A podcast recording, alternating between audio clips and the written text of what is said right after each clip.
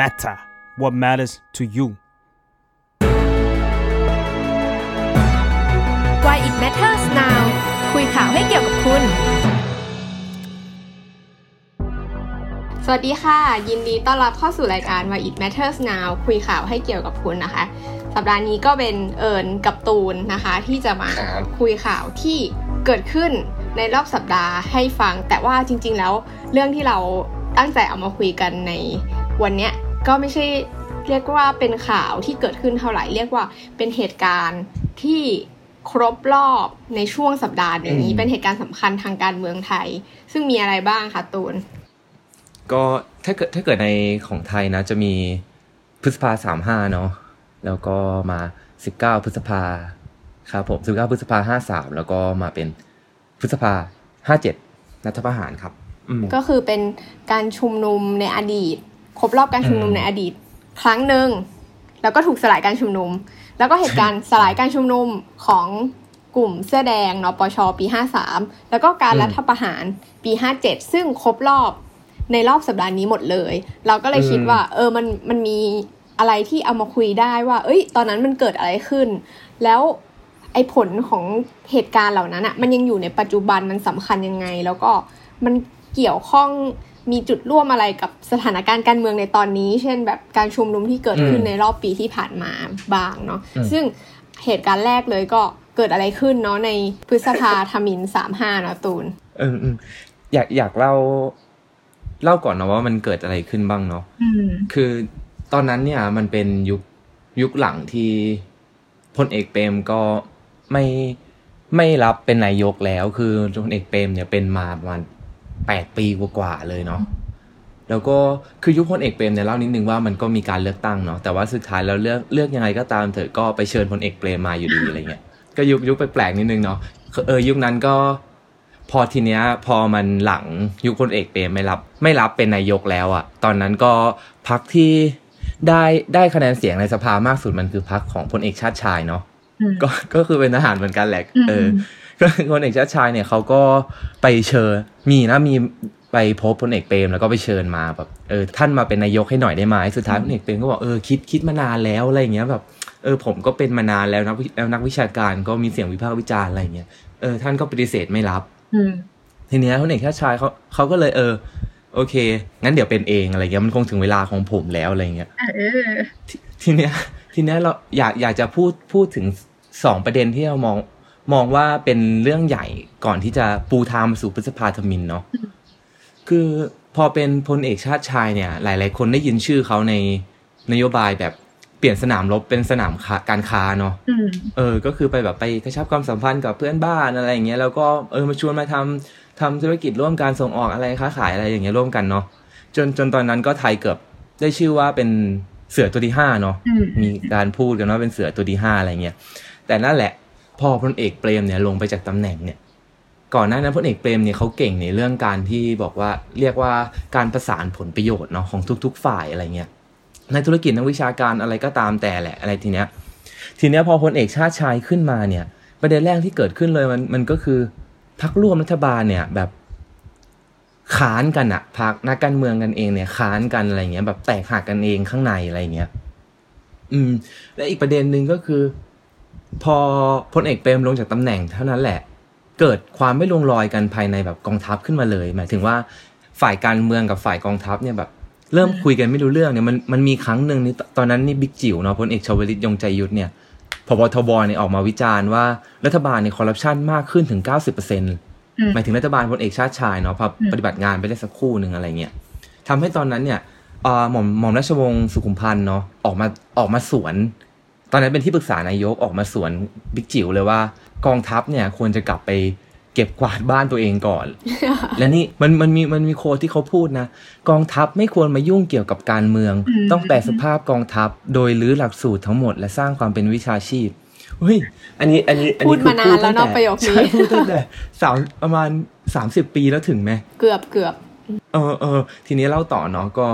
พอหลังจากเนี่ยมันมันเริ่มมีความไม่ลงรอยกัน มันมีนอกจากกรณีมันมีกรณีของของเฉลิมด้วยแหละอ่าตอนนั้นเฉลิมเป็นอ่าจำไม่ได้ไม่มั่นใจแต่ว่าเหมือนเหมือนว่าส่งรถโมบายไปอะไรเงี้ยพไปไม่ไม่ให้ไปแถวแถวกองทัพอะไรเงี้ยแล้วก็มีปัญหากันนิดหน่อยอะไรเงี้ยก็คือนั่นแหละมันเกิดความไม่ลงรอยกองทัพระหว่างฝ่ายการเมืองกับฝ่ายกองทัพ มันก็เลยปูทางไปสู่วันที่ยี่สิบสามกุมภาเนาะสามสี่พลเอกสุนทรคงสมพงศ์คนนี้ก็เป็นพ่อบิ๊กแดงเนาะเขาก็ยึดอำนาจรัฐประหารอะไรเงี้ยตอนนั้นเนี่ยเขา ชื่อคณะรัฐประหารคือรอสชเนาะเขาอ้างเหตุผลห้าข้อ คือเหตุผลห้าข้อเนี่ย ฟังอีกก็จะคล้ายๆ กับเหตุการณ์ปัจจุบันอีกเนาะคือมีทุจริตเนาะทุจริตข้าราชการการเมืองรังแกข้าราชการประจำแล้วก็เผด็จการรัฐสภาทำพยายามทำลายสถาบันทหาร แล้วก็บิดเบือนคดีวันรอบสังหาร ซึ่งหมายถึงคดีพยายามรอบสังหารพลเอกเปรมในปี 2525 เนาะซึ่งแล้วก็ภายในแถลงมันก็มีการลิงก์ไปถึงเออเรื่องสถาบันพระมหากษัตริย์เนาะตอนนั้น ทีเนี้ยโอเคแหละก็รัฐประหารเอ่อยึดอำนาจอะไรเสร็จเรียบร้อย แล้วก็มีการตั้งเคนขึ้นมาร่างรัฐธรรมนูญเนาะแล้วก็มีการประกาศใช้รัฐธรรมนูญในวันที่ 9 ธันวาคม 2534 เป็นรัฐธรรมนูญฉบับ 2534 เนาะแล้วก็ต่อมาก็มีการเลือกตั้ง ทีนี้แหละการเลือกตั้งนี่แหละที่สุดท้ายแล้วมันเป็นอ่าพักมันเป็นพักสามัคคีธรรมเนาะเป็นของเป็นพักสามัคคีธรรมได้คะแนนเสียงมากที่สุดในสภา ซึ่งมันก็ควรจะเป็นคุณนรงวงวันอะที่เป็นหัวหน้าพักควรจะได้ขึ้นมาเป็นเนาะตามแบบตามแบบปกติเลยอะไรเงี้ยแต่อยู่ดีก็มีข่าวว่าคุณนรงวงวันเนี่ยแบบเออจริงๆแล้วเขาเป็นเขาอยู่น่าจะอยู่แพร่หรืออยู่น่านนี่แหละเขาเป็นแบบพวกแบบพ่อค้าไม้อะไรเงี้ยที่นู่นอะ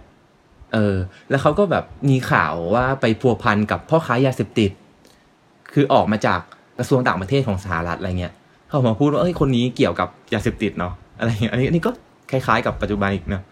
แต่สุดท้ายแล้วก็ไปไปมาไงไปไปมาไงกลายเป็นพลเอกสุจินดาขึ้นมา อืมพลเอกอีกแล้วพลเอกอีกแล้ว ใช่คือพลเอกสุจินดาขึ้นมาได้แป๊บเดียวเท่านั้นแหละ ทีนี้มันเริ่มเกิดกระแสต่อต้านครับ มันเป็นเดือนเมษายน 2535 เนี่ย มันเริ่มเกิดการชุมนุมชุมนุมต่อต้านพลเอกสุจินดาละคือตอนนั้นคนที่เป็นแกนแกนนำชุมนุมก็อาทิอย่างเช่นพลตรีจำลองสีเมืองเนาะแล้วก็สาพันธ์นิสิตนักศึกษา ซึ่งตอนนั้นก็คืออาจารย์ปริญญา อาจารย์ปริญญา แล้วก็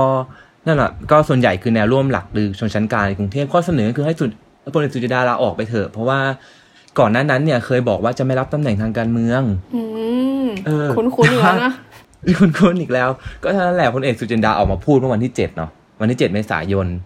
ในปี2535บอกว่าเออที่ผมทำเนี่ยผมทำเพื่อชาติทั้งนั้นแหละอะไรเงี้ยเสียสัตว์เพื่อชาติทั้งนั้นแหละก็ก็ดูดี ก็ดูดี แต่ว่าทีเนี้ย รัฐฝ่ายรัฐบาลเองเนี่ยอันนี้ก็นี่ก็เหมือนเหตุการณ์ปัจจุบันอีกฝ่ายรัฐบาลเองก็มีความพยายามที่จะบอกเออลดลดแรงเสียดทานกับภาคประชาชนด้วยการออกมาแบบ บอกว่าเดี๋ยวจะแก้ไขรัฐธรรมนูญแหละเออเดี๋ยวจะพยายามแก้ไขให้ไอ้สุดท้ายไปมายังไงไม่รู้สุดท้ายก็ออกมาปฏิเสธว่าจะไม่แก้มันขั้นตอนมันมากมาย ก็คือดึงเชงอะไรเงี้ยทีนี้ความรุนแรงมันก็เลยเริ่มบานปลายเนาะวันที่สิบเจ็ดถึงยี่สิบเอ็ดพฤษภาคมสองห้าสามห้าอะไรเงี้ย คือมัน คือมันเป็นช่วงเวลาที่สั้นมากหลังจากพลเอกสุจินดาขึ้นมาเนาะแล้วก็จนแบบเกิดพฤษภาธมินอะไรเงี้ย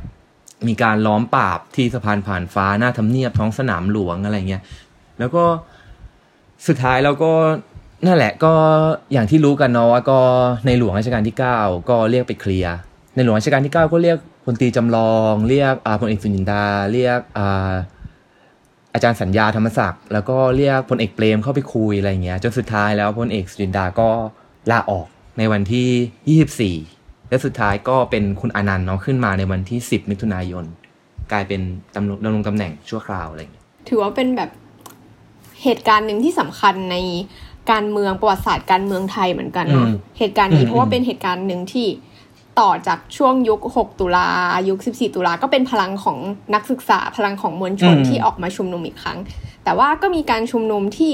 เราคุยกันไปว่าครบรอบกันไป อีกอันหนึ่งก็คือการสลายการชุมนุมของนปชเนาะซึ่งอันเนี้ยภาพมันอาจจะแตกต่างนิดนึงเนาะเพราะว่าผู้ชุมนุมมันไม่ใช่ภาพของแบบพลังมวลชนของนักศึกษา แต่ว่าเป็นแบบประชาชนที่เป็นแบบคนมีทั้งคนต่างจังหวัด มีทั้งคนที่ อาจจะเรียกได้ว่าเป็นลากย่าจริง ๆ หรือว่าในช่วงนั้นมันก็จะมีวัฒกรรมเยอะมากที่พยายามพูดว่า เอ้ย คนเสื้อแดงถูกจ้างมาจากต่างจังหวัดเนาะแบบเราก็จำได้เลยว่าสมัยแบบช่วงนั้นมันก็จะมีว่า เอ้ย เขาขนรถกันมาเลยมาจากต่างจังหวัดเพราะว่ารับเงินมาจริง ๆ คนไม่ได้เยอะขนาดนั้น แต่จริงๆพอเราโตขึ้นมาเราก็สัมผัสแล้วก็ได้ไปเรียนรู้หลาย ๆ อย่างว่า เอ้ย มันมีกลุ่มคนที่เรียกตัวเองว่าเป็นคนเสื้อแดงแล้วทุกวันนี้เขาก็ยังเรียกตัวเองว่าเป็นคนเสื้อแดงอยู่เนาะแต่ว่าเหตุการณ์ในวันนั้นมันคือ การสลายการชุมนุมที่อาจจะเรียกได้ว่า เป็นเหตุการณ์ที่น่ากลัวแล้วก็รุนแรงมากอันนึงของประวัติศาสตร์การเมืองไทยเหมือนกันเนาะตูน อืมอืมคืออยากอยากเล่าว่า คือวันนั้นก็มันต้องเริ่มเริ่มย้อนไปตั้งแต่ตอนที่พรรคพลังประชาชนถูกยุบเนาะเออ ก็เหมือนคนเสื้อแดงอะ่ะเขาเลือกพักหนึ่งมาเนาะอยู่ในระบบประชาธิปไตยอะไรเงี้ยเลือกพักหนึ่งมา แต่ว่าชายคุณสมัครก็ถูกถอดถอนจากตำแหน่ง เพราะว่าทำกับข้าวใช่ไหมตอนนั้นทำกับข้าวคือมันมันก็เออมันก็ฟังดูแบบเอ๊ะนะแบบเออทำกับข้าวแล้วก็ถูกถอดจากตำแหน่งแล้วพอคุณสมัครโอเค คุณสมัครลงแล้วก็ไม่เป็นไรเนาะก็เออคุณสมชายขึ้นมาสมชายวงศ์สวัสดิ์เนาะคุณสมชายวงศ์สวัสดิ์ขึ้นมาก็ไม่ได้เข้าไม่ได้เข้าทำเนียบเลย เข้าทำเนียบไม่ได้เลยเพราะตอนนั้นมันทมิตล้อมหมดเลยอะไรเงี้ยเป็นช่วงแบบเสื้อเหลืองเสื้อแดงอืมใช่ใช่ใช่แล้วสุดท้ายก็สองธันวาคมสารรัฐธรรมนูญก็เลยตัดสินอยู่พักซะเลยมันก็กลายเป็นการขึ้นมาของคุณอภิสิทธิ์เวชชาชีวะเนาะเออทีเนี้ย อืม ไม่ได้มาไม่ได้มาจากการเลือกตั้งเขาเรียกเขาเรียกกันว่า ไปไปไปประชุมกันในค่ายทหารไหมเออ แล้วก็อยู่ดีก็ได้คนนี้มาเฉยอะไรเงี้ยก็ เอองงๆแล้วว่ามีสภาไว้ทำไมเนาะอะไรเงี้ยเออ แต่ว่าตอนนั้นก็คนเสื้อแดงก็เริ่มชุมนุมแล้วแหละเริ่มแบบเฮ้ยอะไรเกิดแบบว่าทำไมมันถึงเป็นอย่างนี้เนาะมันเลยมันเกิดเหตุการณ์ครั้งหนึ่งตอนประมาณวันที่ 14 เมษายนเนาะ2552 อะไรเงี้ยคือปีนั้นเนี่ยมันมีไอ้ประชุมผู้นำอาเซียนใช่ไหมถ้าจำไม่ผิดอะไรเงี้ยเขาก็ไป ชุมนุมกันที่พัทยาอะไรเงี้ยสุดท้ายแล้วมันก็เกิดเหตุการณ์ปะทะกันมีทั้งชุมนุมในกรุงเทพทั้งพัทยาอะไรอย่างเงี้ยโอเค วันนั้นเขาเรียกว่าสงการเลือดเนาะประมาณช่วงเมษายนของปี52อะไรเงี้ยแต่ว่าต่อมาเนี่ย มันมาชุมนุมใหญ่จริง ๆ เนี่ยคือปีสองห้าสามอืม ทีนี้สองห้าห้าสามเนี่ยอยากอยากเล่าวันหนึ่งก็คือเล่าวันที่เก้าเก้าเมษายนเก้าเมษายนเนี่ยคือเป็นกรณีที่คนเสื้อแดงเนาะไปยึดสถานีไทยดาวเทียมไทยคมคืน เออ แล้ววันนั้นเนี่ยมันคือ เรียกว่าถ้าเกิดหลายคนเคยเห็นภาพมันจะเป็นภาพที่แบบว่าทหารทหารเหมือนสู้กับประชาชนไม่ได้อะไรเงี้ย เออ ทีเนี้ย คุณวัฒนานานุ่มอะเขาเลยเคยเขียนไว้เนาะในหนังสือรับรวมพางเขาบอกว่า คือวันที่9เมษายนเนี่ยมันเป็นการเสียเกียรติของทหารมากเลย คือ ต้องทิ้งอาวุธทุกอย่างที่มีต้องยอมแพ้ต่อผู้ชุมนุมเสื้อแดงที่ที่ตอนนั้นเนี่ยไม่มีอาวุธอะไรเลยอะไรเงี้ย แล้วก็ถูกให้ถูกผลักต้อนไปสู่ทุ่งนา คือดาวเทียมไทยคมตอนนั้นมันอยู่ในแถวปทุมเนาะแล้วมันแบบมันเป็นทุ่งนาหมดเลยอะไรเงี้ยเออเออแล้วตอนนั้นแล้วก็สุดท้ายเนี่ยพอหลังจากวันนั้นวันหนึ่งเนี่ยวันที่สิบเมษายนเนี่ยมันคือการสลายการชุมนุมที่สะสะพานผ่านฟ้าเนาะวันนั้น อันนั้นคือการสลายการชุมนุมครั้งแรกก็คือยุทธการขอคืนพื้นที่ อืมอืมอืมแล้วก็วันนั้นเนี่ยมีผู้เสียชีวิตไม่ต่ำกว่า24ศพเป็น เรียกว่าเป็นรอบแรกในเดือน53เนาะอืมในในปี53เนาะเออนั่นคือรอบแรกแล้วก็ หลังจากนั้นความรุนแรงมันก็ยังมาคุมาคุเรื่อยๆอะไรเงี้ยเอาขอขออีกนิดนึงคือวันที่วันที่สิบเมษายนเนี่ยวันนั้นก็มีภาพของเอ่อชายชุดดำที่ยิงที่ยิงสวนสู้ไปกับสู้ไปกับเจ้าหน้าที่เนาะแต่ว่าสุดท้ายแล้วเนี่ยข่าวสดเนี่ยเคยไป มันจะมีภาพภาพหนึ่งแล้วก็ที่บอกว่ามีชายชุดดำ เข้าไปป่วนเนาะสุดท้ายข่าวสดเนี่ยสำนักข่าวอะ่ะเขาไปคุยกับคนนั้นแล้วสรุปว่าอ้าวคนนั้นเป็นแค่คนเก็บขยะอะไรเงี้ยไม่ใช่ใครเลยอะไรเงี้ยอ่าเออเออทีนี้ขอเล่าเล่าอีกเหตุการณ์หนึ่งก็คือทีนี้มันเป็นเหตุการณ์ที่รุนแรงแหละก็คือช่วงระหว่างเดือนพฤษภาเนาะวันที่สิบสี่วันที่สิบเก้าอะไรเงี้ยที่สี่แยกราชประสงค์ วันนั้นนี้ก็อย่างที่รู้กันว่ามันเกิดการมันมันกลายเป็นแบบ มันกลายเป็นสงครามไปเลยตรงนั้นอะไรเงี้ยมันมีผู้เสียชีวิตมากมายบริเวณ เขาเรียกครั้งนั้นว่ายุทธการกระชับวงล้อมเนาะแล้วสุดท้ายก็แกนนำนปชก็ประกาศยุติการชุมนุม ประมาณนั้น แต่ทีนี้มันมันต่อมามันยังไม่จบเนาะมันมา หลังจากนั้นก็มีเลือกตั้งใช่ไหมเป็นคุณยิ่งรักษณ์อืมใช่พอเลือกตั้งแล้วเป็นคุณยิ่งรักษณ์ก็ คุณยิ่งรักษณ์ก็อยู่ในตำแหน่งมาเนาะแล้วการขึ้นมาของคุณยิ่งรักษณ์แล้วก็การดำเนินนโยบายบางอย่าง ก็นำมาสู่เหตุการณ์อีกอันนึงเหมือนกัน ก็คือเหตุการณ์รัฐประหารปีห้าเจ็ดเนาะซึ่งตอนนั้นตอนนั้นจำได้ไหมว่าตัวเองทำอะไรอยู่โอ้ยวันตอนนั้นเรียนครูยังเตะบอลอยู่เลยอะกลางวันไปเตะบอลนะไม่รู้เรื่องอะไรเลยตอนนั้นอ่าอะตอนนั้นก็เรียนอยู่มหาลัยเหมือนกัน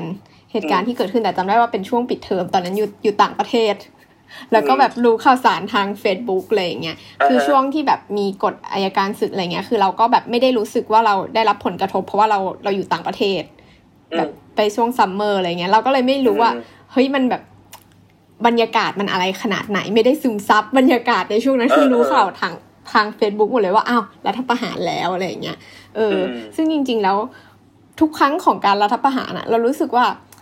ไม่ว่าของประเทศไหนอะมันจะมีสัญญาณมาก่อนว่าเฮ้ย มันน่าจะมีรัฐประหาร มันจะมีข่าวลือมันจะมีอะไรเงี้ยอย่างล่าสุดแบบถ้าพูดถึงของพม่าเนาะช่วงแบบสองสามวันช่วงอาทิตย์ก่อนของพม่าเองก็มีสัญญาณว่าจะเกิดรัฐประหารไหมจะเกิดหรือเปล่าอะไรเงี้ยของไทยเองคือเราครบรอบการรัฐประหารคือ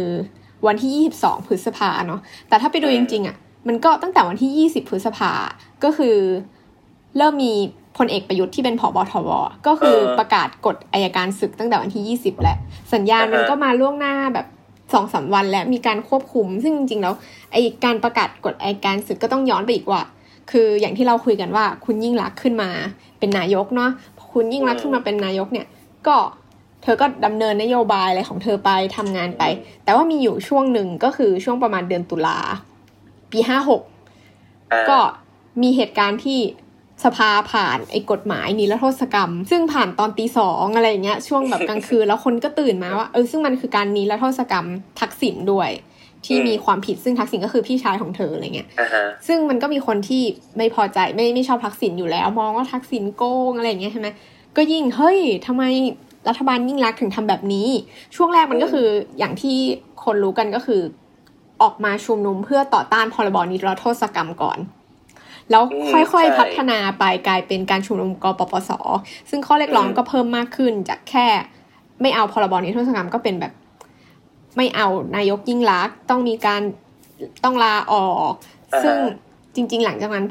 ยิ่งรักก็ยอมยุบสภาจะมีการเลือกตั้งไหมก็ไม่เอาการเลือกตั้งอีกคือไม่เอาจะเอาแบบจะเอาของแบบการจัดตั้งของเราเอง ซึ่งจำได้เลยว่าตอนนั้นโห สุเทพเทือกสุบรรณเนาะซึ่งเป็นหนึ่งในแกนนำกปปสเขาก็จะมีโมเดลที่แบบ จะตั้งอะไรนะสภาประชาชนจะเป็นโมเดลแบบคือโมเดลหลายอย่างที่แบบคือไม่เอาตามกระบวนการเลือกตั้งอะคือแบบฉันจะเอาของฉันอะไรเงี้ยซึ่งก็มีคนคอยตามเขาแล้วก็เห็นด้วยกับเขาค่อนข้างเยอะ ซึ่งการเลือกตั้งที่เกิดขึ้นหลังการยุบสภาเนาะก็กลายเป็นโมฆะไป มีภาพที่คนไปเลือกตั้ง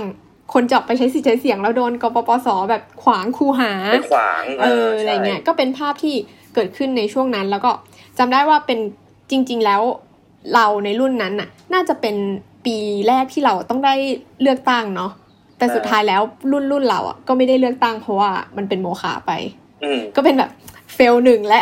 ในในการเติบโตมาในประเทศไทย ไม่ได้เลือกตั้งครั้งแรก แล้วก็พอหลังจากนั้นมันก็ยืดมายืดเยื้อมากปปสก็ชุมนุมยืดเยื้อมาจนเนี่ยแหละ เป็นเหตุผลที่ ประยุทธ์มองว่าเฮ้ยมันเริ่มมีความแตกแยก ก็ประกาศกฎอายการศึกครั้งหนึ่งก่อนในการแบบควบคุมสื่อควบคุมอะไรต่างๆ แล้วก็มาเป็นการรัฐประหารในวันที่ 22 พฤษภาเนาะเห็นว่าเป็นช่วงเวลาประมาณ 4 โมงนะตอนนั้นที่แบบก็จะมีแบบภาพทีวีใช่ไหมเป็นภาพที่ทุกคนน่าจะคุ้นชินว่าเป็นแบบคณะคอสชยืนนั่งเรียนกันห้าคน แล้วก็พูดว่าตอนนี้ได้แบบทำการ ยึดอำนาจแล้ว ทุกอย่างอยู่ในการดูแลของพวกเขาเนาะซึ่งก็อย่างที่ตูนบอกว่าเขาก็จะมีเหตุผลเนาะมันก็คล้าย ๆ กันเลยก็คือใช้คำว่าแบบเออเข้ามาดูแลความสงบเรียบร้อย แบบจากความแตกแยกต่างๆ ที่เกิดขึ้น แล้วก็จะมีการพูดถึงเรื่องการปกป้องสถาบันพระมหากษัตริย์ด้วย แล้วก็ในครั้งนั้นเนาะคือผลของมันอะพอยึดอำนาจปุ๊บสิ่งที่ตามมาเลยก็คือฉีกรัฐธรรมนูญ ก็คือรัฐธรรมนูญ50 ที่มีการทำประชามติไปนั่นแหละก็ถูกฉีก ก็ประกาศใช้รัฐธรรมนูญปี 57 ฉบับชั่วขาว แล้วนอกจากนั้นนะก็คือคุณยิ่งรักรัฐมนตรีอะไรต่างๆ ก็คือหมดอำนาจ รวมถึงสภา สว สส ก็คือ โดนยุบไปหมดแล้วเขาก็ตั้งสิ่งหนึ่งที่เรียกว่าสภานิติบัญญัติแห่งชาติขึ้นมาแทน แล้วก็เป็นการแต่งตั้งหมดเลย ซึ่ง ซึ่งมันก็มี 250 เสียงเหมือนเหมือนสสเนี่ยแหละ แต่สิ่งหนึ่งที่น่าสนใจก็คือเขาบอกว่า เอ้ยเขาเข้ามาเพื่อแบบรักษาความสงบอะไรต่างๆ แต่ว่าสิ่งที่จะเห็นคือไอ้สสนชเนี่ย 250 เสียงเนี่ยมีทหารไปแล้ว 142 เสียง ก็คือเกินเกินครึ่ง แล้วที่เหลือก็ค่อยเป็นแบบอาชีพอิสระอีก 79 เสียง เป็นตำรวจอีก 14 เสียง แล้วก็กองอาสารักษาดินแดนอีกสิบคน คืออะไรอะ เออ มันคือแบบมันคือภาพสภาอย่างที่เขาเรียกกันอะช่วงนั้นว่ามันเป็นสภาทหารไปแล้ว มันคือรัฐบาลทหารแบบเต็มที่เลย เพราะว่าเสียงส่วนใหญ่ไม่ว่าจะเป็นแบบใครก็ตามอะคือทหารหมด ซึ่งตอนนั้นหลายคนอาจจะเข้าใจว่ารัฐประหารปุ๊บแล้วประยุทธ์เป็นนายกทันที แต่จริงๆแล้วไม่ใช่นะ คือรัฐประหารปุ๊บตั้งสนชแล้วสนชก็โหวตกัน อ้าวแล้วเขาจะโหวตใครล่ะเขาก็โหวตพลเอกประยุทธ์นี่แหละค่ะเออเออพลเอกประยุทธ์ที่ พูดมาตลอดคนนี้ก่อนแหละหน้านี้ว่า ไม่อยากเป็นนายกเออไม่อยากเออทำรัฐประหาร ไม่อยากเออเป็นนักการเมือง เออเขามีคำพูดคล้ายๆกันเนาะใช่ว่าแบบ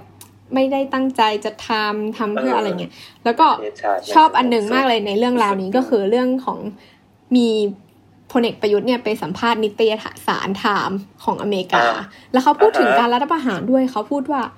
มันเป็นการตัดสินใจที่ยากที่สุดในชีวิต เขาแบบใช้เวลาหกเดือนเพื่อตัดสินใจ แล้วก็ไม่ได้ตั้งใจไว้ล่วงหน้าว่าจะทำรัฐประหาร แต่ว่าแบบอืมปล่อยให้ประเทศเสียหายไปมากกว่านี้ไม่ได้แล้วอืมแต่ซึ่งจริง ๆ ในช่วงอภิปรายไม่ไว้วางใจในช่วงปีสองปีที่ผ่านมาเนี่ย ก็มีคนที่พูดถึงการรัฐประหารของประยุทธ์ก็คือวันนอเนาะพักประชาชาติ เขาพูดว่า เนี่ยเขามีข้อมูลว่าประยุทธ์อะเตรียมการมาแล้วสามปีสำหรับการเออทำรัฐประ รัฐประหาร แล้วคุณสุเทพเทือกสุบรรณเนี่ยแกนนำกปปสที่เขาดีใจมากกับการรัฐประหารนะเพราะเขามองว่าเป็นทางออกเนี่ยอืมเขาก็เคยมาพูดว่าเขาคุยกับประยุทธ์ตั้งแต่ปีสองห้าห้าสามแล้ว ในการแบบหาทางออก อันนี้เป็นสี่ปีเลยนะอันเนี้ย ใช่ก็คือแบบมีการแบบ เหมือนเหมือนอาจจะเรียกว่าสปอยหรือแอบเอาข้อมูลมาบอกอืนะมแล้วชอบอันนึงมากแบบดูเป็นวงในมากแต่แบบคุณสุเทพเทือกสุบรรณเขาพูดเองเขามาบอกว่าเขาติดต่อประยุทธ์ผ่านทางแอปไลน์เป็นประจำก่อนรัฐประหารโอ้ยแล้วคุณประยุทธ์ก็ได้บอกเขาว่า คุณสุเทพกับมวลมหาประชาชนกปปสเหนื่อยเกินไปแล้ว ต่อไปขอเป็นหน้าที่กองทัพบบกที่จะทำภารกิจนี้แทนอืมแต่ว่าไอ้พวกสิ่งเหล่านี้ ประยุทธ์ปฏิเสธหมดเลยนะ ไม่ว่าจะเป็นการเตรียมรัฐประหารมาสามสี่ปีแล้ว หรือว่าการคุยกับสุเทพเทือกสุบรรณเนี่ยอืมคือประยุทธ์ก็ปฏิเสธหมดเลย อืม นี่ก็เป็นสิ่งที่แบบเกิดขึ้นจากการรัฐประหารในตอนนั้น แล้วนอกจากสอนชแล้วก็ยังมีตั้งแบบอะไรอีกมากมาย เช่น สภาปฏิรูปแห่งชาติ หรือว่าอ่าฮะคณะกรรมการร่างยกร่างรัฐธรรมนูญเพราะว่าต้องร่างรัฐธรรมนูญใหม่เนาะฉีกอันเก่าไปอืมซึ่งประยุทธ์เนี่ยก็คือนั่งอยู่ในตำแหน่งทุกอันเลย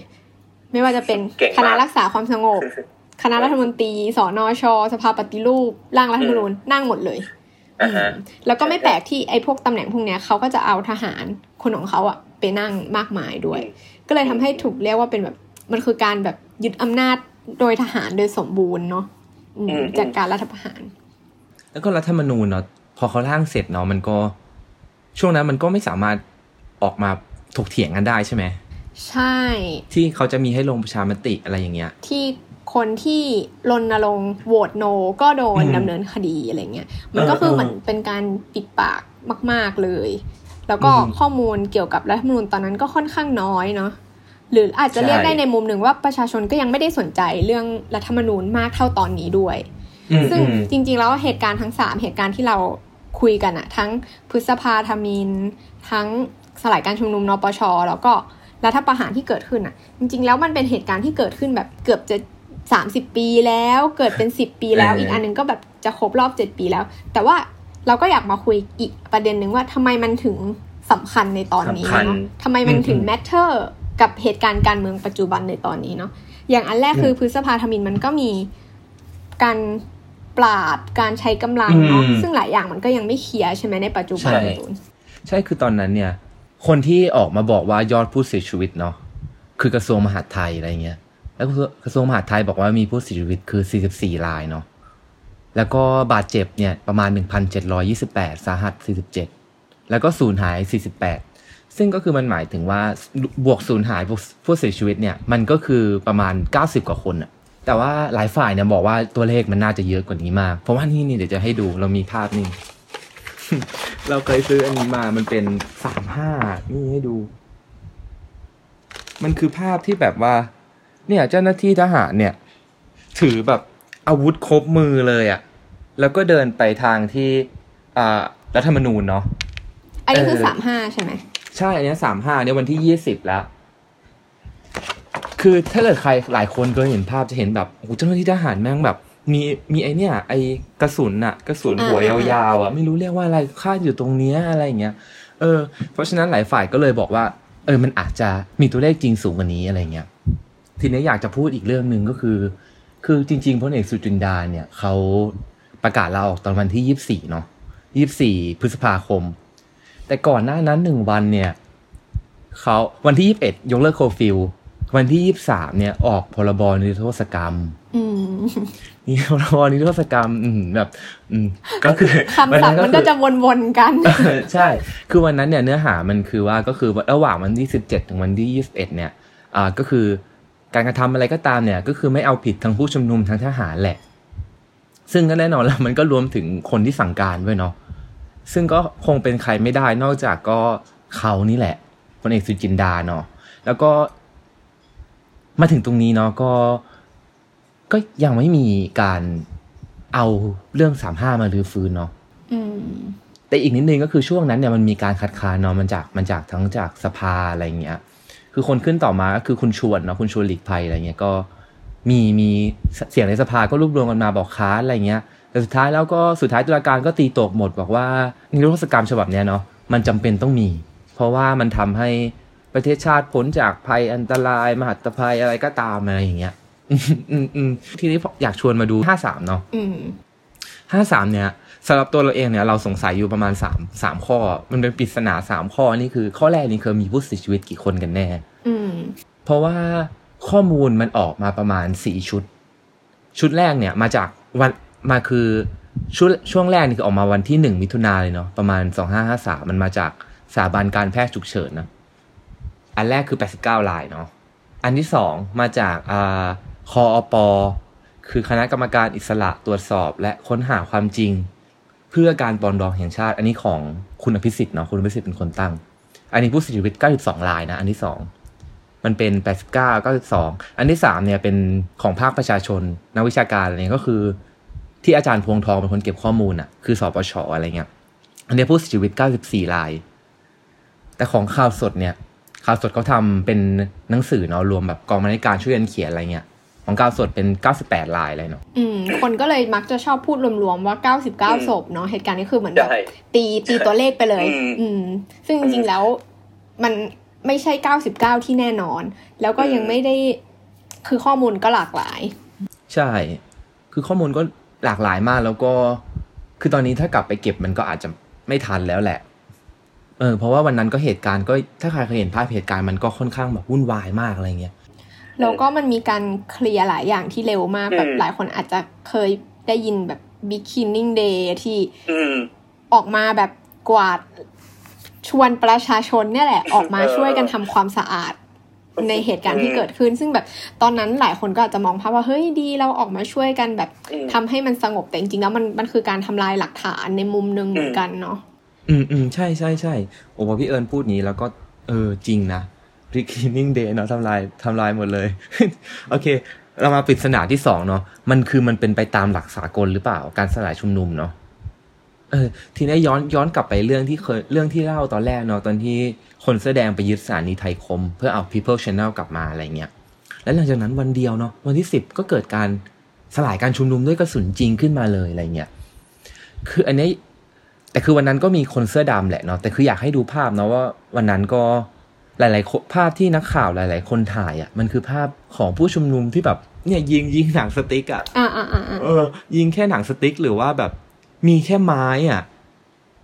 เออ และและเราเคยดูคลิปหนึ่งแต่ว่าอาจจะคงหาไม่ได้นั้นมาจากพี่นักข่าวอะไรเงี้ยมันคือภาพตรงแถวๆแบบแยกดินแดงอะ่ะที่เจ้าหน้าที่ทหารนี่ถืออาวุธครบมืออะ่ะส่วนผู้ชุมนุมก็แบบทำได้แต่หลบแล้วก็คว้างก้อนหินคืนไปอะไรอย่างเงี้ย เออ อันเนี้ยก็คือถ้าถ้าตามหลักเนาะมันก็ ตามหลักมันก็คือเจ้าหน้าง่ายๆหลักง่ายๆ ในการสลายชุมนุมมันคือเจ้าหน้าที่ต้องกระทำที่มันแบบเขาเรียกว่าไม่เกินกว่าเหตุใช่ไหมอืมเรียกว่าอย่างนั้นก็ได้เนาะแล้วก็ต้องหลีกเลี่ยงใช้มาตรการที่เบาที่สุดเนาะอืมอันนี้ก็เป็นคำถามว่าเจ้าหน้าที่รุนแรงหรือเปล่า และ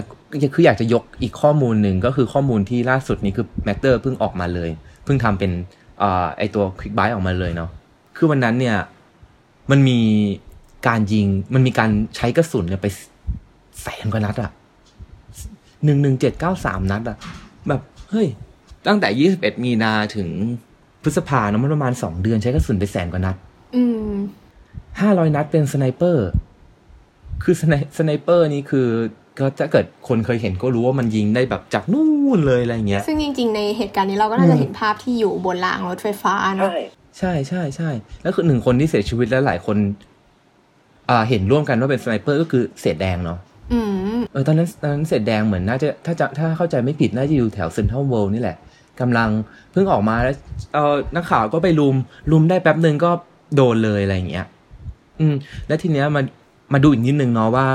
สาเหตุการเสียชีวิตของทางเจ้าหน้าที่เจ้าหน้าที่รัฐและประชาชนเนาะคือ87%เนี่ยมันคือถูกยิง อืม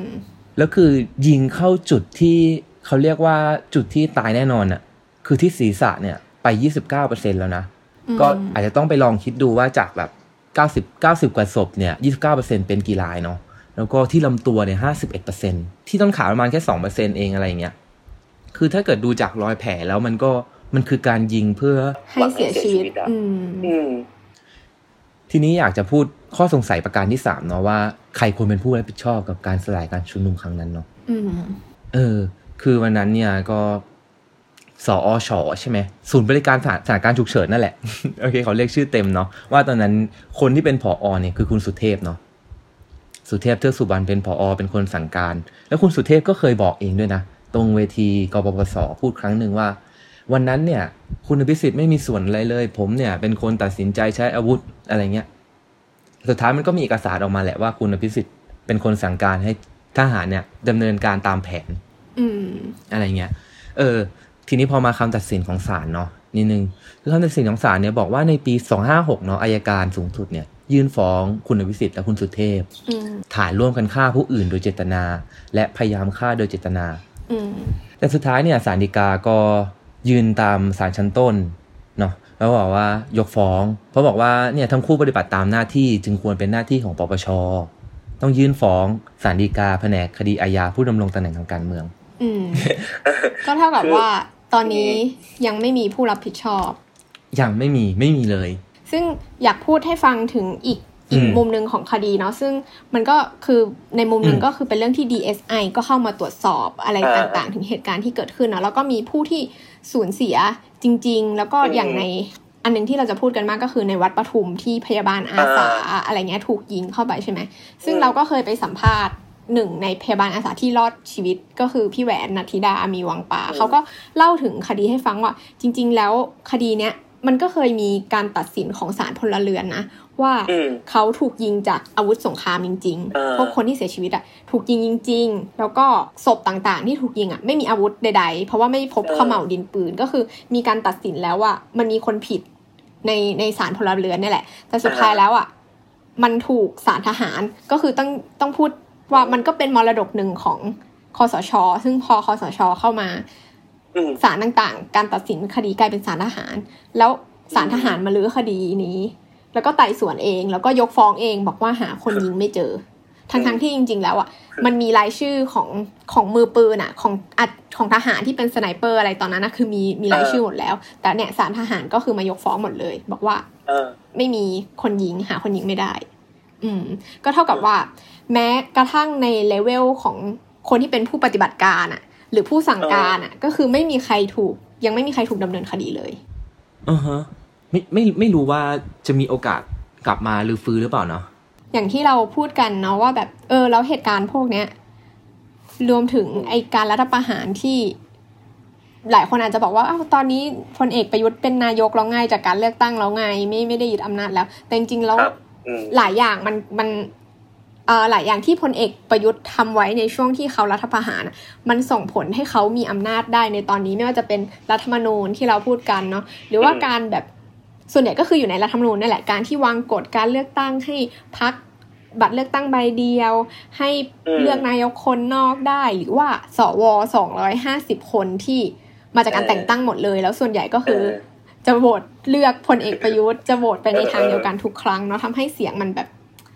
คือเขามีคะแนนของเขาไว้แล้วสองร้อยห้าสิบอะไรเงี้ยซึ่งมันก็เกี่ยวข้องกับปัจจุบันเนาะที่เราคุยกันว่า เออไอเหตุการณ์การเมืองทั้งหมดอะมันส่งผลยังไงมันสะท้อนอะไร ซึ่งอย่างแรกเลยที่แบบอยากพูดถึงก็คือ พอมันมีการเคลื่อนไหวเกิดขึ้นในปีที่ผ่านมา สิ่งแรกที่เห็นคือ คนรุ่นใหม่ออกมาพูดถึงคนเสื้อแดงในมุมที่ไม่เหมือนในยุคนั้น ใช่นั้นเขาจะบอกว่า คนเสื้อแดงเผาบ้านเผาเมืองเนาะใช่ คนเสื้อแดงเป็นแบบควายแดงเป็นแบบล้มเจ้า แบบรักทักษิณอะไรเงี้ยแต่ว่ามันมีการเรียกได้ว่าชำระประวัติศาสตร์ในมุมมองคนรุ่นใหม่ด้วยกันเอง ว่าเฮ้ยคนเสื้อแดงก็คือคนที่ต่อสู้เรียกร้องประชาธิปไตยเหมือนพวกเราในในช่วงนั้น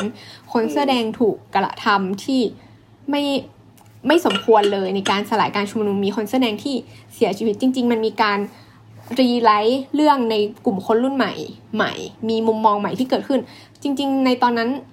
ในมันก็สิบเอ็ดปีแล้ว ตอนนั้นหลายคนก็อาจจะไม่ได้สนใจเรื่องนี้ หรืออาจจะแบบรู้สึกว่า เออเออมีคนตายแหละ แต่ตอนนี้มันเป็นสิ่งที่คนมันตระหนักขึ้นว่าเฮ้ยมันจะมีคำหนึ่งที่ในม็อบจะชอบพูดบ่อยมากคือที่นี่มีคนตาย คือเพราะว่ามันมีคนตายจริง ๆ แล้วเขาก็คุยร่วมกันว่า เอ้ย มันต้องมีคนผิดมารับโทษนะ ก็เป็นสิ่งหนึ่งที่ มีการเคลื่อนไหวในม็อบเหมือนกัน ในการพูดถึงคนเสื้อแดงหรือว่าการมองคนทุกคนนี้เนาะในการในการชุมนุมก็จะมีคนลุงป้าเสื้อแดงอะ่ะจะต้องมาร่วมแน่นอน จะต้องมีขบวนรถของลุงป้าเสื้อแดง ซึ่งเราก็รู้สึกว่ามันถูกมองไปว่าเป็นการต่อสู้เดียวกัน ไปในมุมหนึ่งแล้ว หลังจากผ่านไปสิบกว่าปีอ่าเราก็เห็นด้วยนะเพราะเรารู้สึกว่าคนคนรุ่นใหม่เนาะขอใช้คำนี้แล้วกัน ก็ไม่ต่างจากคนเสื้อแดงเลย สมมุติว่าเลือก เลือกสมมติเลือกเพื่อไทยมาได้ที่นั่งในสภาสูงสุด แต่เป็นอีกพักหนึ่งได้จัดตั้งรัฐบาล กับเออเลือกแล้วพักที่ตัวเองเลือกก็ถูกยุบถูกยุบเออคือภาพมันคล้าย ๆ กันเลยเนาะมันมีแบบการถูกกดจากอำนาจรัฐคล้าย ๆกัน แล้วรู้สึกว่าจริง ๆ มันอาจจะไม่ใช่แค่คนรุ่นใหม่ที่ที่ได้รับมุมมองใหม่ ๆ เกี่ยวกับคนเสื้อแดง มันก็จะมีคนที่ มีอายุแล้วเหมือนกัน มันจะมีหลายภาพที่ในการชุมนุมเราจะเห็นแบบป้ายที่เขียนว่าขอโทษคนเสื้อแดงที่เคยเข้าใจผิด มีการออกมาแบบขอโทษที่สมัยนั้นเคยเป็นคนที่เยาะเย้ยเหตุการณ์ที่เกิดขึ้นเป็นคนที่ซ้ำเติมอะไรเงี้ย มันก็มีการนำเรื่องการสลายการชุมนุม การชุมนุมคนเสื้อแดงออกมาพูดในมุมใหม่ในช่วงปีที่ผ่านมาเนี่ยเหมือนกันเนาะ แล้วก็อีกอย่างหนึ่งก็คือ เรื่องที่ชัดเจนก็คือเรื่องของการรัฐประหารเนี่ย ที่ในตอนนั้นอย่างที่เราคุยกันว่า เอ้ยเรายังเรียนอยู่เรายังอะไรอยู่เนาะหลายคนอาจจะเด็กกว่าเรามากเนาะอาจจะยังอยู่มัธยมอยู่ประถม แล้วก็ไม่ได้คิดว่าการรัฐประหารมันเอฟเฟกกับตัวเขาในตอนนั้น แต่พอมันผ่านมาหกปีเจ็ดปี มันทำให้เขารู้สึกว่า เฮ้ยนี่เขาถูกกดทับมาก ไม่สามารถมีสิทธิ์มีเสียงได้ จนเราคิดว่ามันเป็นเหตุผลหนึ่งที่ทำให้คนออกมาชุมนุมในช่วง ปีที่ผ่านมาเยอะมาก ๆเหมือนกัน อืมอยากขอเสริมอีกเรื่องหนึ่งก็คือ เรื่องตอนนี้เราสังคมเรามันเหมือนมีคำที่อาจารย์พงทองใช้เนาะวัฒนธรรมลอยนวลผมพ้นผิดเนาะเออคือเหมือนว่า โอเค เกิดความรุนแรงขึ้นหรือว่าทำรัฐประหารขึ้นอะไรเงี้ยแล้วก็นิรโทษกรรมตัวเอง เออเราเราไม่ได้เราไม่ได้เป็นอย่างนี้แค่เฉพาะเหตุสามเหตุการณ์ที่เรายกมาเล่านะเราย้อนกลับไปตั้งแต่แบบตุลาเราก็ โอเคนิรโทษกรรมไม่เป็นไรทุกอย่างไม่มีอะไรเกิดขึ้นอะไรเงี้ย ซึ่งตรงนี้ก็อาจจะสร้างเราคิดว่าอาจจะสร้างมาตรฐานที่ไม่ดีให้กับสังคมอะ ใช่ มันอาจจะ อืม เรารู้สึกว่าอยากอยากยกเคสหนึ่งนิดหนึ่งให้ฟังคือ ถ้าพูดถึงเหตุการณ์การเมืองที่เกิดในช่วงช่วงพฤษภาใช่ไหมคือมันก็มีเหตุการณ์การเมืองหนึ่งของเกาหลีใต้ ที่เพิ่งครบรอบเหมือนกันในวันที่สิบแปดที่ผ่านมา แล้วเราคิดว่ามันแบบน่าเอามาเล่าให้ฟังมากก็คือเหตุการณ์ล้อมปราบ สังหารหมู่ที่กวางจูเนาะเมื่อปี 1980 ซึ่งเหตุการณ์มันคล้าย ๆ กับเราเลยก็คือ มันคืออยู่ในช่วงยุคที่เป็นแบบรัฐบาลเผด็จการ แล้วคนรุ่นใหม่ก็ไม่พอใจ มีการประกาศกฎอายการศึกอะไรต่าง ๆ เหมือนกัน แล้วคนรุ่นใหม่ไม่พอใจ ออกมาชุมนุมกัน แล้วก็มีทหารเข้าไปปราบ ซึ่งจริงๆอะมันเกิดขึ้นทั่วเกาหลีใต้เลย แต่ว่าพอหลายหลายที่อะพอทหารเข้าไปเขาก็กลัวอะไรเงี้ยแต่มีที่กวางจูอะที่แบบโหฮึกเหิม สู้แบบเออทหารมาก็ไม่กลัวก็ยังแบบคงชุมนุมเรียกร้องประชาธิปไตยต่อจนสุดท้ายแล้ว มันเกิดการล้อมปราบสังหารหมู่เนี่ยแหละ เหตุการณ์มันจะคล้ายๆกันเลย คือเป็นเหตุการณ์เขาจะนับครบรอบวันที่ 18 พฤษภา ซึ่งก็คือ 18 พฤษภาเนี่ยเป็นวันที่ เริ่มต้นมีการใช้กำลังกับกลุ่มนักศึกษา ส่วนใหญ่เป็นนักศึกษาแหละแต่มวลชนก็มีเห็นเขาว่าโหแบบเยอะมากมีคนแบบห้าหมื่นกว่าคนเลยที่มาชุมนุมในยุคแบบแปดศูนย์ตอนนั้นอะแล้วนั่นแหละมันก็เลยเป็นสิบวันที่ถูกล้อมปราบที่กวางจูถูกสังหารหมู่ มีภาพว่าแบบ เออมีทหารยิงลงมาจากเฮลิคอปเตอร์อะไรเงี้ย ใช้สไนเปอร์ ใช้ปืน ใช้อาวุธต่างๆ แล้วก็มีคนเสียชีวิตไปแบบ เยอะเหมือนกัน แล้วก็เหตุการณ์หนึ่งที่เรารู้สึกว่ามันคล้าย ๆ เพราะว่ามันก็มีเรื่องที่คนที่ทำผิดอะต้องได้รับโทษ แล้วก็มีการพยายามตามหาความจริงว่ามี เพราะว่าทุกวันเนี้ยมันยังมีผ่านมา 41 ปีแหละ บางศพก็ยังหาไม่เจอ ยังมีผู้ที่แบบสูญหายอยู่ เขาก็เลยยังมีกระบวนการที่เรียกว่ายังพยายามค้นหาความจริงอยู่ ซึ่งอาจจะคล้ายๆกับของเราเหมือนกัน แต่ว่าของเขาเองอะคือเราก็แบบ หลายคนก็จะมองว่าอยากเอาเขามาลงโทษให้ได้ จะเห็นเขาขึ้นศาลให้ได้จริง ๆ เกาหลีใต้ก็มีภาพนั้นเหมือนกันที่ เอาผู้ที่อยู่เบื้องหลังอะ ก็คืออดีตประธานาธิบดีในตอนนั้นอะ มาขึ้นศาลซึ่งตอนนั้นเขาก็ไม่ได้มีแค่คดีกวางจูหรอกเขาก็มีเรื่องแบบรับสินบนเรื่องทุจริตอ่าอะไรต่าง ๆ ด้วยอะไรเงี้ย แต่สุดท้ายแล้วกระบวนการนั้นมันก็ไม่ได้คือถึงแม้เขาจะขึ้นศาลจริง แต่เขาก็ได้รับอภัยโทษ แล้วก็คนก็ เลยมองว่า เอ้ย มันไม่ได้เป็นที่พอใจ แล้วก็ไอ้นอกจากอดีตประธานาธิบดีแล้วอะกับสองคนน่ะมีอมีประธานาธิบดีที่เกี่ยวข้องด้วยอ่าฮะอีกคนนึงก็คือไม่เคยออกมาขอโทษอะไรเลย แล้วก็ไม่ได้แสดงโอ้ความรู้สึกผิดอะไรเลย แต่ว่าอ่าถึงแม้ว่า อดีตประธานาธิบดีที่เกี่ยวข้องตอนนั้นโดยตรงอะจะไม่ได้พยายามแสดงความรู้สึกผิดอะแต่ประธานาธิบดีคนปัจจุบันอะก็เป็นคนที่เข้าร่วมเหตุการณ์ล้ำลึกต่างๆ อย่างปีที่ผ่านมาเขาก็ไปเข้าร่วมเหตุการณ์ล้ำลึกที่กวางจูที่กวางจูเลยที่จะจัดขึ้นทุกปี แล้วเขาก็พูดว่าแบบ เออเขายังจะพยายามหากระบวนการที่ทำให้แบบญาติผู้เสียชีวิตอะรู้สึกว่าได้รับการเยียวยา หรือว่าเขาก็พยายามจะตั้งตั้งแบบหน่วยงานขึ้นมาเพื่อที่จะอืมรับผิดชอบในเรื่องนี้ก็คือถึงแม้ว่า ตัวผู้ทำผิดตัวจริง ๆอะไม่ได้ โดนลงโทษอย่างสะสมอย่างที่ประชาชนเออต้องการอะแต่ว่าผู้นำในตอนเนี้ยก็ยังแสดงความรับผิดชอบว่าเขาจะเออต้องทำอะไรกับประวัติศาสตร์ที่เกิดขึ้นกับประเทศของตัวเอง ซึ่งเอออย่างน้อยของเราถ้ามีสักภาพใดสักภาพหนึ่งมันก็คงดีเนาะแล้วเขาก็ยังมีกระบวนการตามหาคนที่หายไปอยู่เรื่อยๆ แล้วก็เออพยายามเยียวยากันอยู่เรื่อยๆ ถึงแม้ว่ามันจะ 40 กว่าปีแล้ว แล้วก็เขาจะเป็นประเทศที่เรียกได้ว่าเป็นประชาธิปไตยแล้วเออ แต่พูดพูดถึงแล้วก็นึกเนาะเออถ้าเกิดแค่พลเอกประยุทธ์เนาะมาร่วมงานลำลึกของคนเสื้อแดงอะไรเงี้ยภาพภาพมันจะเราคิดว่าภาพมันจะทำให้ความแตกแยกเนาะที่เขาชอบใช้คำเนี้ยมันดูซอฟต์ลงได้มากอะไรอย่างเงี้ยเออเออเอาทีเออทีนี้อยากอยากจะเสริมเด่นอีกประเด่นหนึ่งเนาะคือพอยกมาเฉพาะเหตุการณ์ของไทยรวมถึงเหตุการณ์ของเกาหลีใต้ด้วยเนาะเราจะเห็นเลยว่า หลายเหตุการณ์เนี่ยพอความรุนแรงมันเกิดขึ้นเนี่ยมันเกิดขึ้นมาเป็นเพราะว่าการแทรกแซงจากกองทัพเนาะอืมเราเห็นว่าเวลากองทัพออกมายุ่งกับการเมืองทีไรอะ่ะเขาจะมีวิธีการแล้วก็มีวิธีคิดอีกแบบหนึง่งอืมอืมอืมแล้วทีนี้มันก็เลยนำไปสู่ความสูญเสียเนาะหลาย ๆ ครั้งอะไรเงี้ยเออก็คิดว่าส่วนตัวมองว่าเรื่องกองทัพเนี่ยก็อาจจะเป็นสลักที่ต้องรีบไขแล้วก็รีบเอาเขาออกจากการเมืองให้เร็วที่สุด อืมเดี๋ยวอย่างตอนนี้ก็มีความพยายามของหลายคนที่ หรือในการชุมนุมเองหรือของหน่วยงานต่างๆ เองที่พูดถึงการล้างมรดกคอสชเนาะเพราะจริงๆมันมีเยอะแยะมากมาย อย่างที่เราบอกทั้งอืมรัฐธรรมนูญ หรือว่ายุทธศาสตร์ใช่แผนยุทธศาสตร์ชาติ 20 ปีที่ล็อกล็อกต่างๆ ให้เราต้องทำตามเขาอยู่ซึ่ง ก็ต้องคอยดูกันต่อไปว่า การชุมนุมหรือการเคลื่อนไหวที่เกิดขึ้นที่ยังมีพลังอยู่ตั้งแต่ปีที่แล้วมาถึงตอนปีเนี้ยจะสามารถ ทำให้ประเด็นต่างๆ ที่เราคุยกันในวันเนี้ยมันเคลื่อนไหวไปได้มากแค่ไหนเนาะอืมอืมนี่ก็เป็นเหตุการณ์การเมืองในเดือนพฤษภาคมที่เกิดขึ้น และก็ยังส่งผลต่อการเมืองในปัจจุบันที่เรานำมาคุยกันในวันนี้เนาะก็ติดตามรายการ Why It Matters Now คุยข่าวให้เกี่ยวกับคุณได้ ที่ทุกช่องทางของ The Matter นะคะ ในทุกสัปดาห์สำหรับวันนี้ก็ขอลาไปก่อนค่ะ